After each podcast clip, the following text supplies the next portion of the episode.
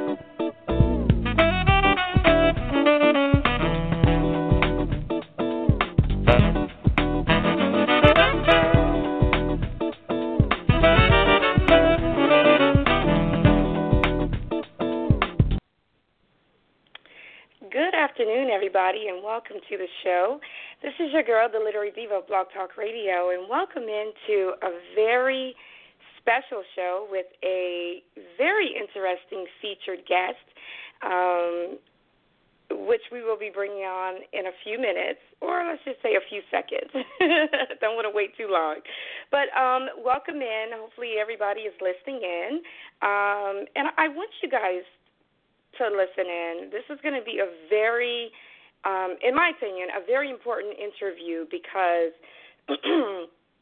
um, uh, because of the author's book. Um, you know, for me, it's more than a memoir or of sorts or about her life story. It's just it's about all of the experiences that she had. And I can't wait to bring her on so that she can fill you guys in about this book. But before we get started, shouts out to all of our live listeners as well as to those who will be listening in later because I know a lot of you can't listen in to the live show. So, again, you can play this show back however you can, whenever you can. You know that we appreciate you guys always, no matter what. But um, let's go ahead and jump into this. Now, on today's show, we have author Rifka, I'm sorry, Rifka Kreiter. I don't want to mess her name up. Um, and she will be with us um, to discuss her new book, Home Free Adventures of a Child of the 60s. And I just want to say, Rifka's book takes you on a journey of her life. Now, I did say that, you know, you know, it is about her life, but those experiences that she had are how can I say, um, while some people may not want to live them over again, but you know, it really gives you an inside look at what it was all about. Um, I guess during that time in the 60s, um, and of course, you know, a lot of you probably weren't around at the time but that's you know that's okay that's okay it's about sharing and it's about um really experiencing and appreciating someone else's experiences as they have grown up and as they have gone through them now i have to say moments in this story was very raw um and uh, very eye opening. And, uh, you know, I guess I always say that because when it comes to a person's life, um, and they talk about what their life was like and you know what their experiences were and what they had experienced. You know um you're like wow you know because uh you may know someone that may have experienced like the same thing i'm i'm sorry not the same thing but something similar. You know um uh, just to be you know i guess no one's experience is the same per se but you know it could be similar um you know in some of the uh things that they have gone through but you know very raw and i and I say that for a reason, but I'm going to let her um, talk about that. So, enough of me talking about her. Let's go ahead and bring in our featured guest, author Rifka Kreiter. Hi, Rifka. How are you? Hi, hi, Sahara. Thank you so much for your kind introduction. Absolutely. Well, I, you know, when I got this book, I was just like, well, wait a minute, JFK? What? Wow. uh, that's of yes. course that's just going to stick out, you know, a whole lot to a lot of people. But um um, before we get into your book, could you tell our listening audience a little bit about you and and and, and kind of how all this led up to you writing your story? Okay.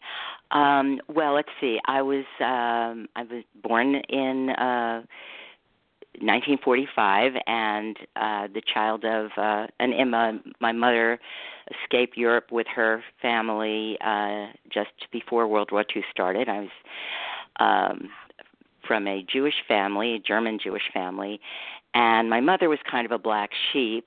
So um from a pretty early age it was just uh, she and I. It was we moved around a lot. I grew up in New York Manhattan which was kind of felt like the center of the universe. Um and uh but then we we lived in LA and you know it was a painful childhood which um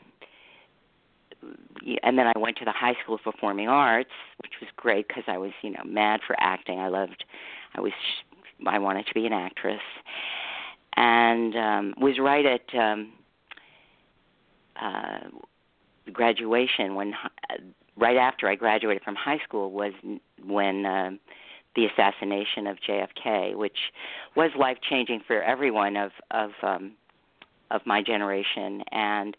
Um, and by the way, that's exactly what you I wanted to communicate, kind of the to people who didn't go through that what it really felt like. Um, you know how before that, uh, you know the life, the culture of the 1950s. Um, especially if you were like a white middle class person, everything was, mm-hmm. um, you know, like all good and father knows best, and you know America was always, you know, good and safe. Uh, that was what we all kind of felt, except for, of course, nuclear the you know having to dive under your desk during during drills in case there was an atomic war you you had to dive under yeah. your desk. We we all did that at school. But anyway other than that the culture was kind of you know white bread as we say. And then mm-hmm. after the assassination kind of everything seemed to be thrown into question. And that's where i think the 60s really began. And um I, along with so many people, um, you know, saw that there was a lot of injustice in our country, and and was moved to to do something about it, and felt we had to do something about it. Uh, whether it was you know marching in Mississippi for civil rights, or protesting the Vietnam War, which was so painful. Um, and it was so painful largely because everyone of my age all the men were subject to the draft, and they had to face these painful decisions about, you know, going to fight a war they didn't believe in or somehow avoiding the draft. And so the whole country became actually very polarized and and I was uh it was it was um as painful as it was it was thrilling also because we felt a sense of hope. There seemed our you know the post-war generation was was big. I don't know how many millions, but we felt like there were so many of us, and we could change the world. We could make a difference.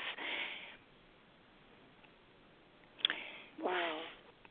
It's yeah. It's, I I um not to get off the subject of your story, but um what do you think about um in the era of now of society. And yeah. you know like how do i mean i'm sure that there is a big difference in in you know um you know and how people are treated and things just like that. But um do you believe that some of the things are possibly still the same or maybe sort of the same or have they totally yeah. done a change? Well you know uh, what I feel. I mean, I'm appalled by the election results and by some of the yes, actually me too. I feel there's so you know there all the so many of the gains that we did make are under threat right now.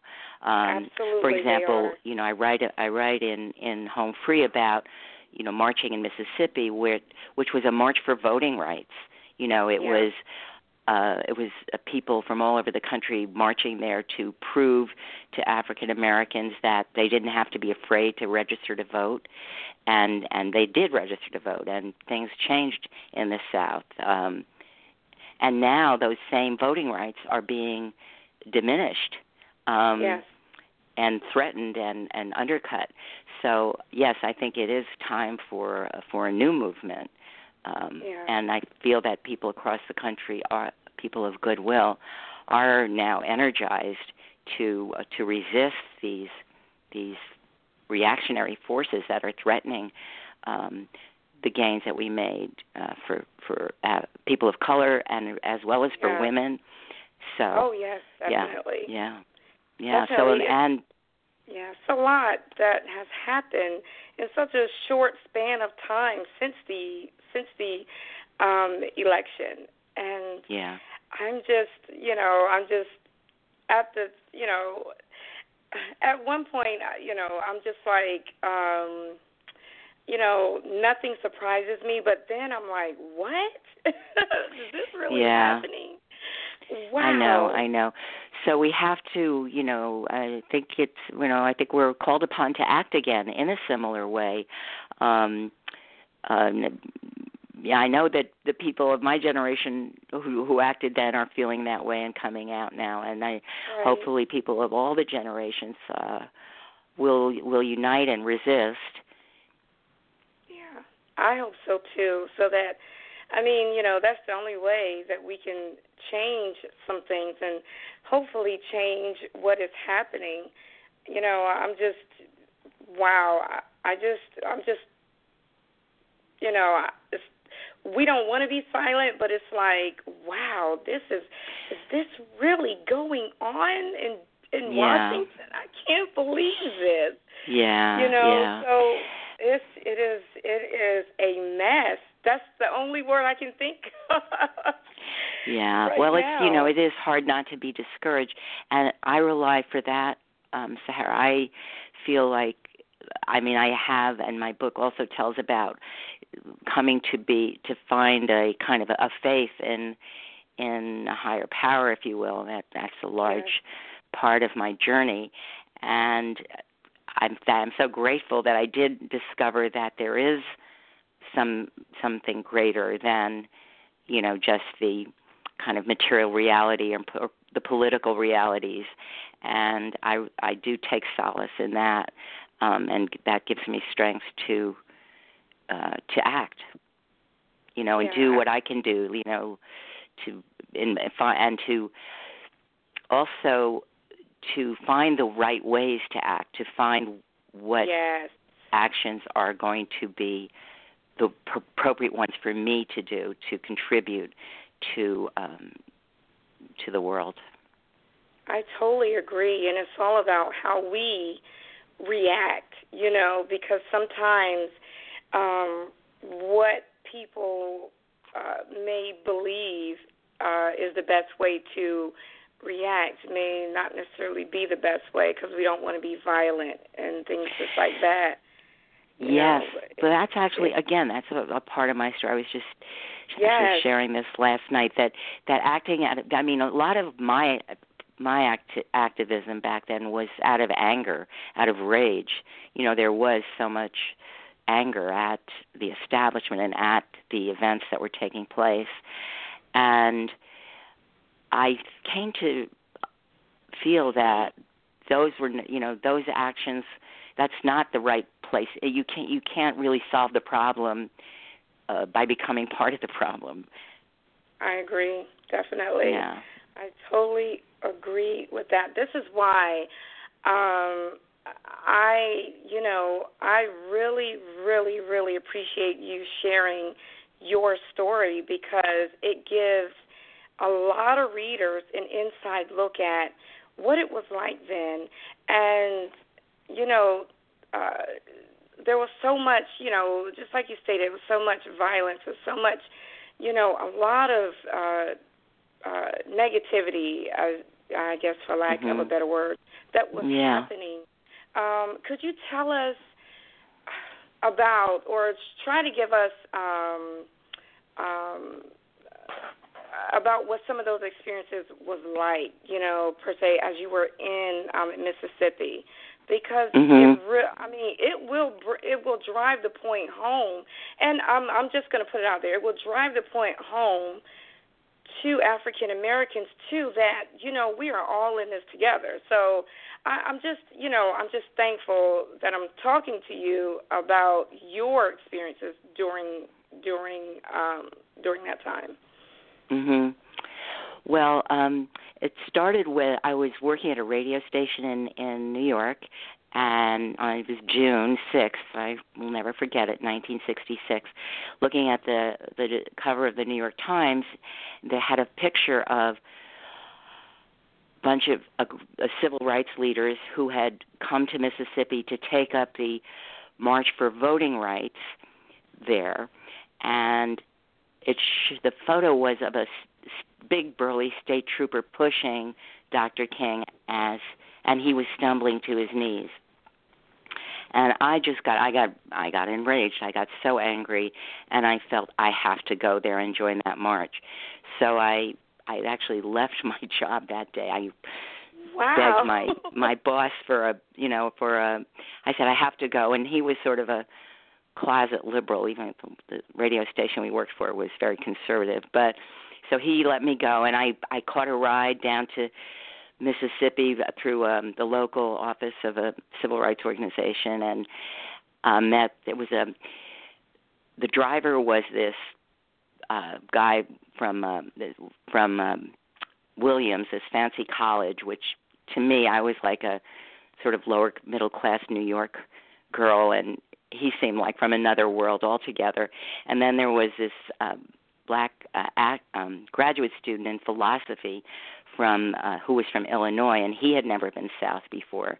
And the other passenger was a secretary at the at the at CORE, the the civil rights uh, organization that organized the the trip. So we just all you know rode took a ride down south through the you know through the night driving down south, and we were all except for Irma we had it was the first time going south for any of us so it was pretty scary. I mean and as the further south we got we were all feeling kind of scared. And and yet it was it was a great adventure. We we joined the march um in mississippi and we were put up irma and i were put up in a kind of a ramshackle house um was a sharecropper's house. And it was a you know very the black section of town down there on that march, it was like when the asphalt gave out and there were just dirt roads, I would feel safe wow. again because I knew I was in the black section of of town. Yeah. And um anyway, and so we joined that march and you know just marched about I think it was 8 I did a lot of research. So it was I I found out we we averaged 8 miles a day and at, day by day more and more people joined the march coming from all around the country um so it you know grew to into to be thousands of people towards the end and one of the most uh, uh, pivotal moments for me was we were in um, Canton, Mississippi, and we had um, we would sleep in these big tents. We would pitch these big tents at night, and we pitched our tents in the school grounds of the segregated black school there, and um, there was no permit. We hadn't been the march had not been given a permit to do so. So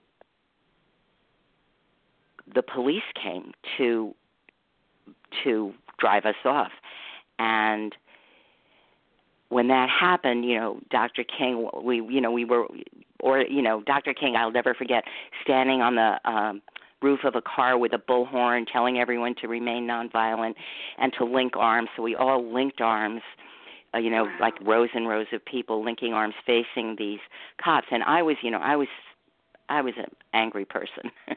and I was like pushed my way to the front. I was so mad. I was like I'm going to face these guys, you know.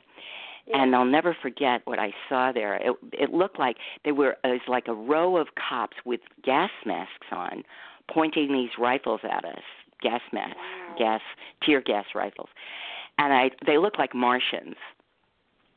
And I had this thought, which later I I came to feel was what it was like at this moment that I changed from being like a a liberal, you know, m- middle class uh, American to a radical because the thought I had was, oh, I hope the cops come quickly to protect us. And then I suddenly realized, wait a second, those are the cops. yeah. So it was when I realized that it was the system that had to be changed. Absolutely. I don't know.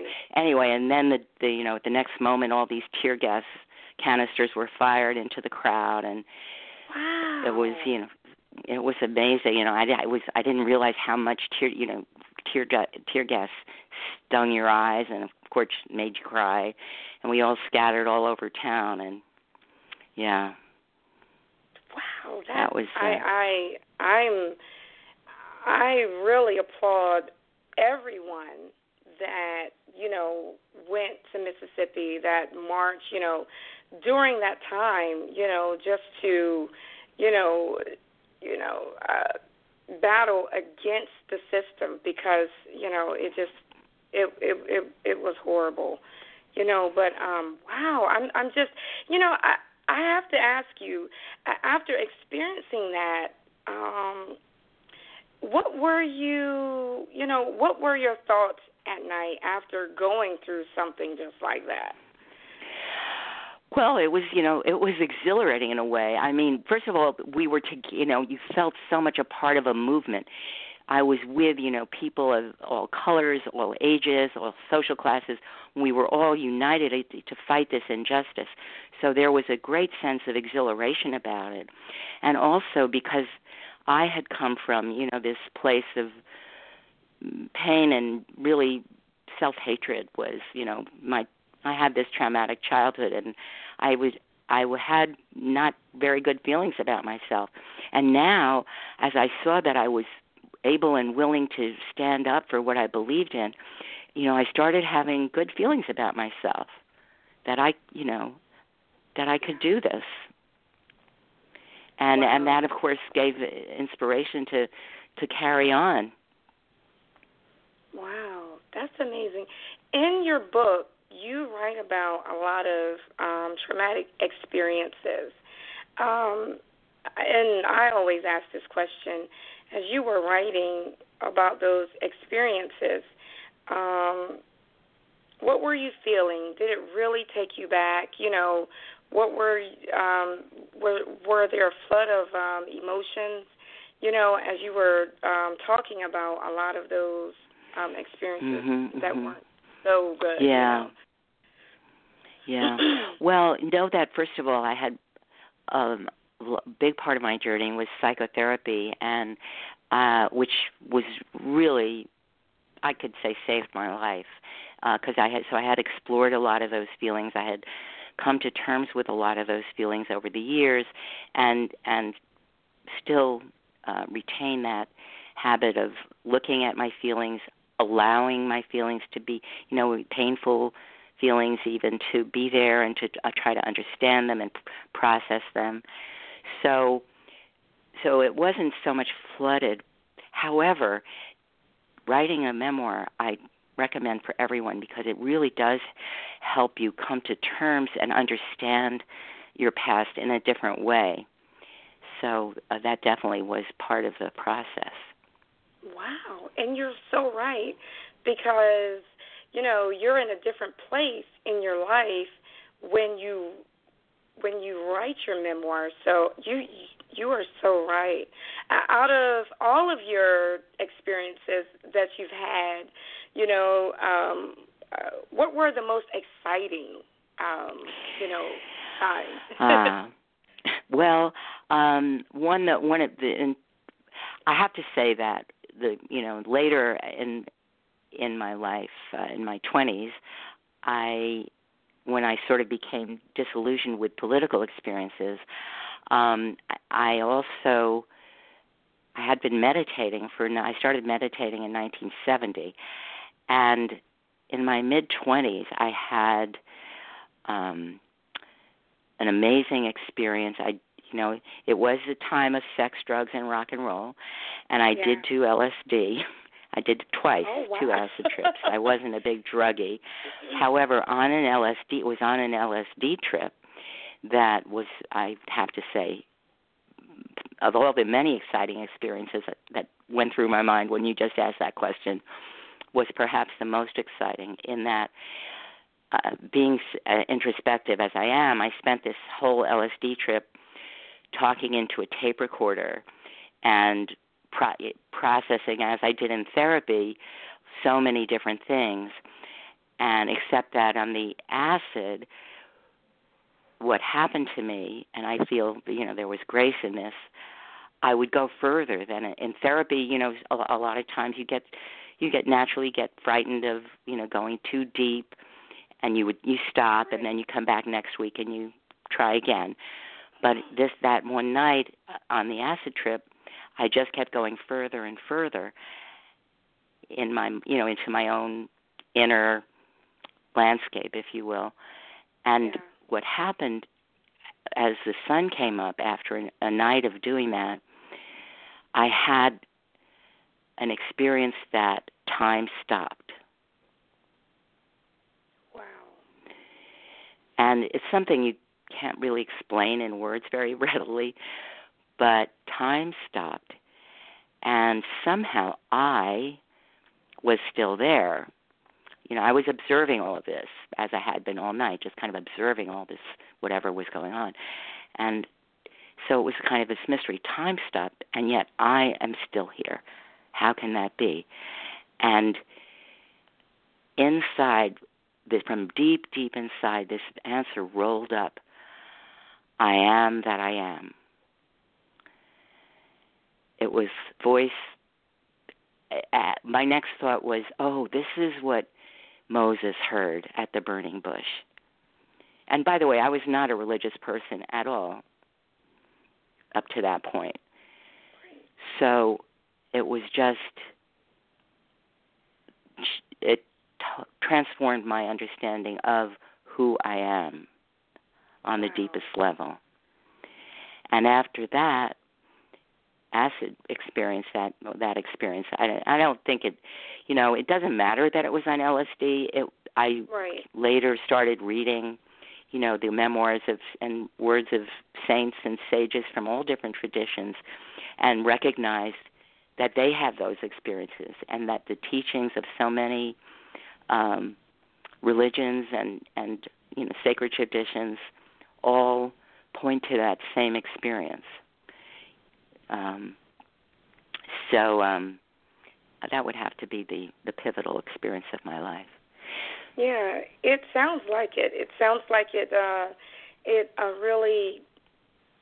Um, you were really. It's almost like you just took a dive into your soul. Like you just, wow, this is, this is how you know. This is me. This is, this is who I am. This is, you know, and I guess Yeah. you know, as as I'm, you know, as I'm listening to you as I'm listening to you talk about this, it sounds like it was a remarkable and just life changing experience for you, Yes. as I think it would be a life changing experience for like anyone. Yes. Yes, it So- does seem that way. So after that really i does. started i start that started me on another search because it was like because of course after you know the acid wore off and i ultimately returned to you know more or less an everyday level of experience i didn't couldn't feel that same power and wonder but i i started seeking a path that would take me back to that experience to a, in a way that i could in, incorporate it into my you know my everyday life and that is um, ultimately leads my book to its surprise ending. Right. Yes. Yes. absolutely. Absolutely.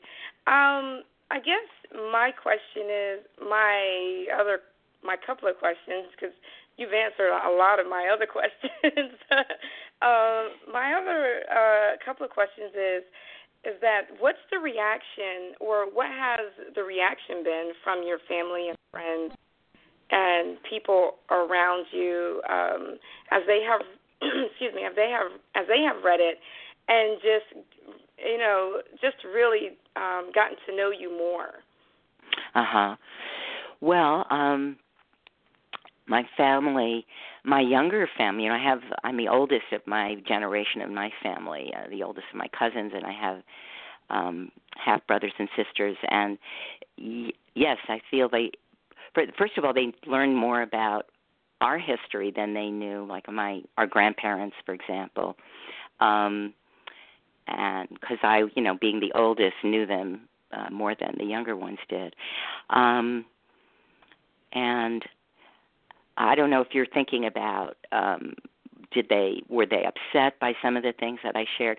I did change the names of you know for to protect privacy of right. um, many of the people in the book. Um, but my friends um, people of my age uh, almost universally are saying like, "Yes, this is what we lived through." This is, and uh, that's been kind of kind of notable. Everyone's like, it's like, "Yes, oh, it brings it brings me back."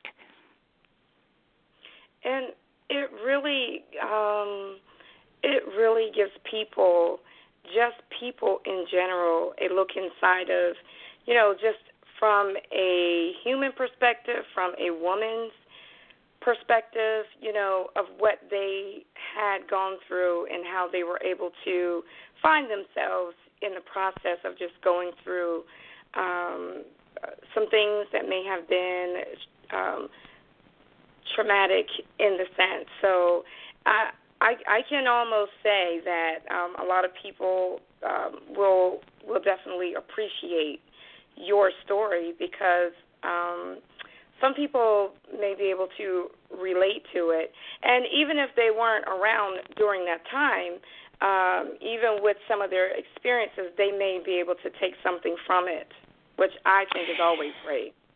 Thank you so much. You know, that's been my deepest hope that people, uh, a reader would find encouragement and hope from how one person could find her way out of a place of real darkness and despair to a place of happiness that you know i mean that i never even believed existed and that i always have said that if one reader could find hope in from that from my story it would make uh, everything worthwhile.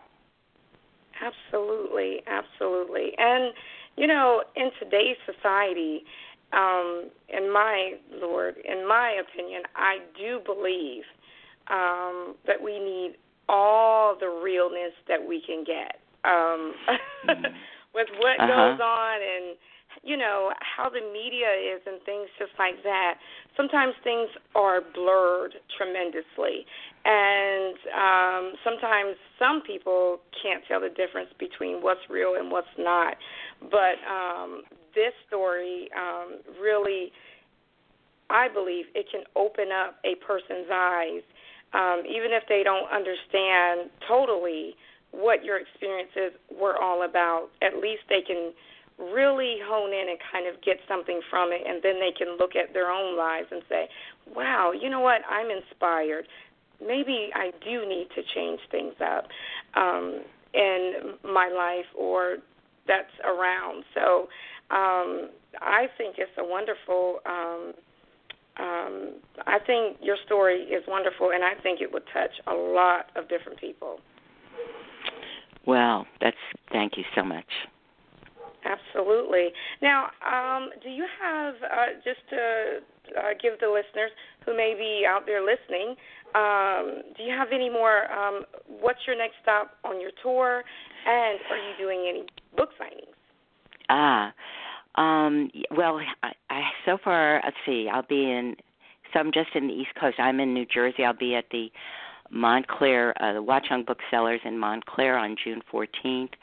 I'll be in the Monticello, New York Library on July 27th, and the Oakland, New Jersey Library on um, oh, I don't have that date handy, but everyone can check my website, rifkakreiter.com, and I'll be posting all my my events uh, as they come up.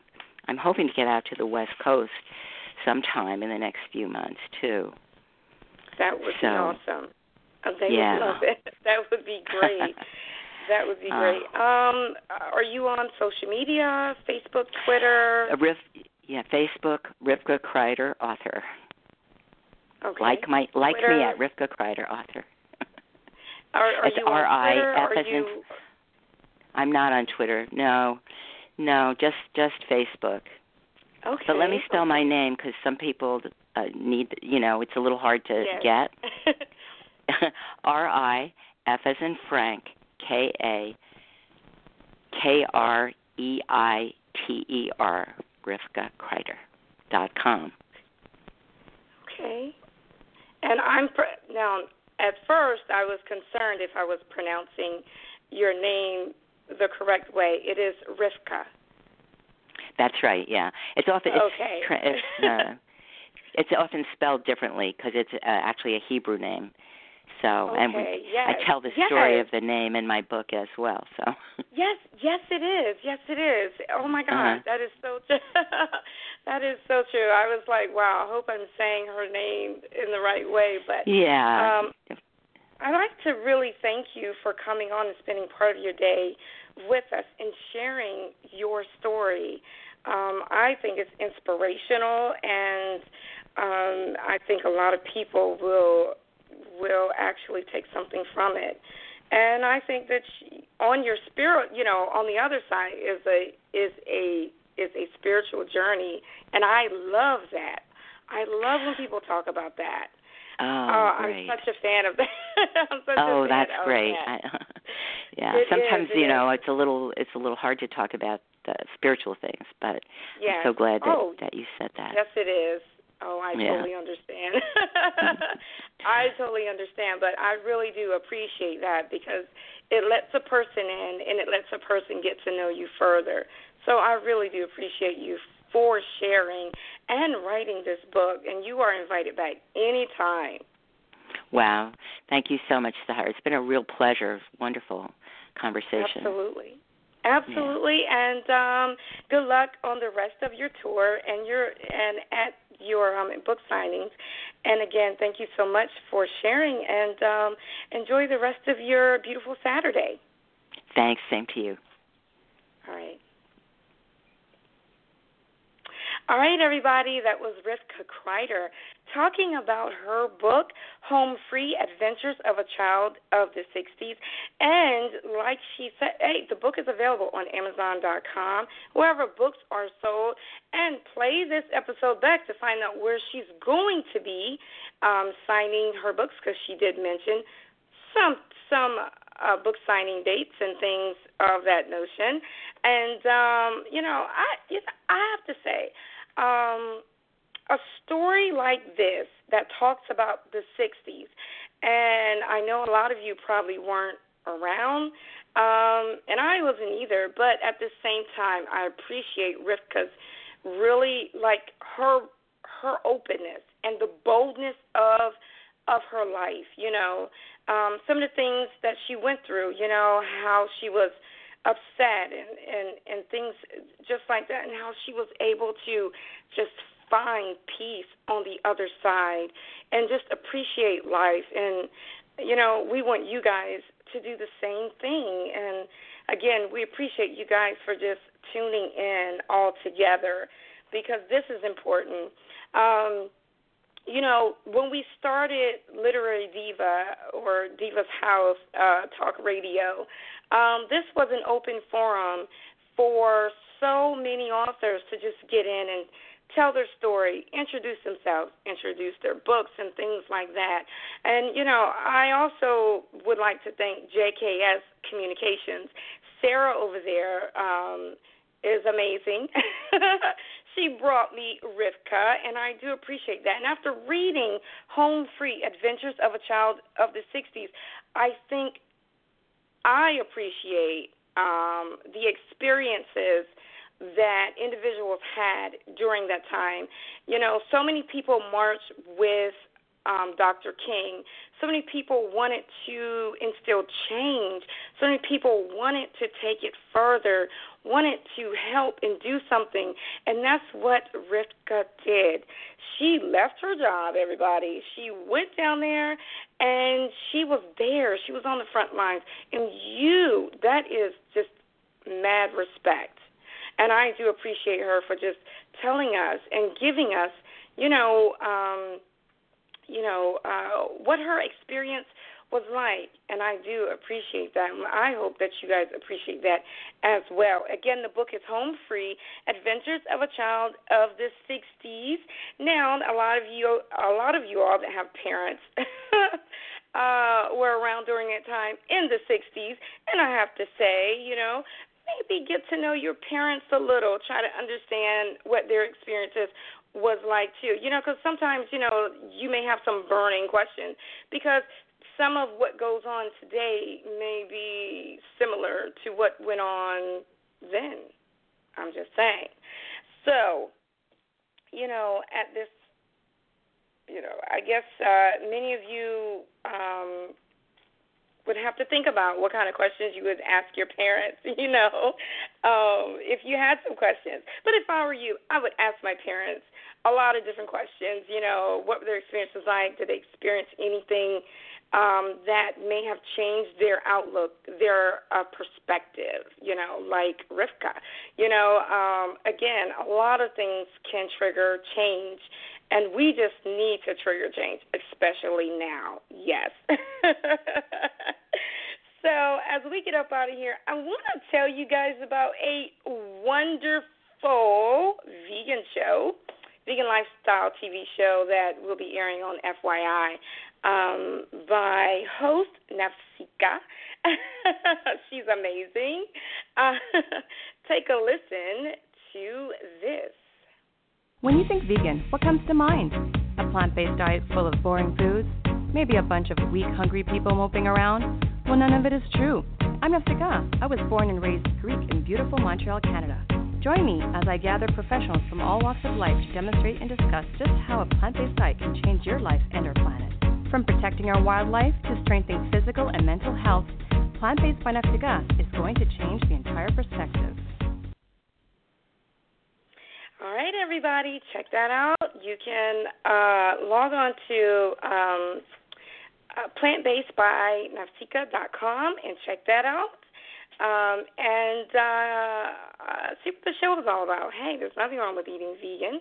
Um, maybe kind of changing your eating habits up just a little bit. But she's amazing, and I love her, and I love the show, and I hope that you will too. So, at this time, thank you guys so much for tuning in. I really appreciate the many of you who took the time to tune in and listen in. And many thanks to Rifka Kreiter. And again, pick up her book, Home Free Adventures of a Child of the 60s. And uh, shouts out to JKS Communications. Sarah over there, who was awesome, um, who set this whole thing up. And, um, you know, thanks again, thanks for listening in. And um, you know, just want to say, enjoy your beautiful Saturday and uh, pick up a book and start reading. Everybody, God bless you guys.